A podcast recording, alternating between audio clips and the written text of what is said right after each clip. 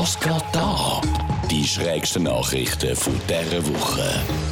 Der Cricketsport hat seinen ersten blinden Kommentator. Gut, böse Zungen sagen jetzt, dass bei dem Spiel eh viel zu wenig Spannendes passiert, dass man dort müsste anschauen. Der blinde Mann aus Zimbabwe ist aber so komplett angefressen von den Geräuschen, die entstehen bei dem schrägen Cousin vom Baseballspiel, dass er das einfach mit Abstand am liebsten kommentiert. Ich finde das jetzt aber vielleicht gar nicht so fortschrittlich, wie das im ersten Moment vielleicht mag tönen. Ich meine, in der Schweiz kommen mir jetzt gerade ein paar Sportarten in den Sinn, wo ich absolut sicher bin, dass die Schiedsrichter blind sind.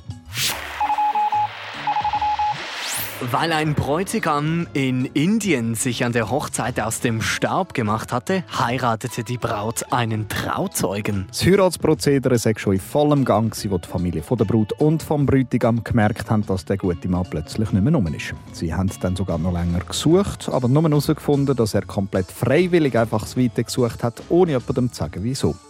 Die Brut ist jetzt aber nicht gerade am Boden zerstört. Sie und ihre Familie haben sich einfach einen anderen jungen und knackigen Mann aus der Festgesellschaft ausgesucht und dann fröhlich weitergemacht mit dieser Hochzeit. Die ganz grosse Liebe scheint es also wahrscheinlich nicht zu sein. Im US-Bundesstaat South Carolina gerieten ein Polizist, sein Hund und eine Kuh aneinander. Aneinander geraten ist da vielleicht ein ganzes scheuches Understatement. Alles hat angefangen mit ziemlich viel Adrenalin. Der Polizist ist mit seinem Diensthund ausgerückt wegen einem gemeldeten Einbruch. Vor Ort haben die zwei dann auf Verstärkung gewartet, um das Haus dann zu stürmen. Der Hund ist dann aber von einer Kuh nebendran so aus dem Konzept gebracht worden, dass er sich losgerissen hat und die Kuh gebissen hat.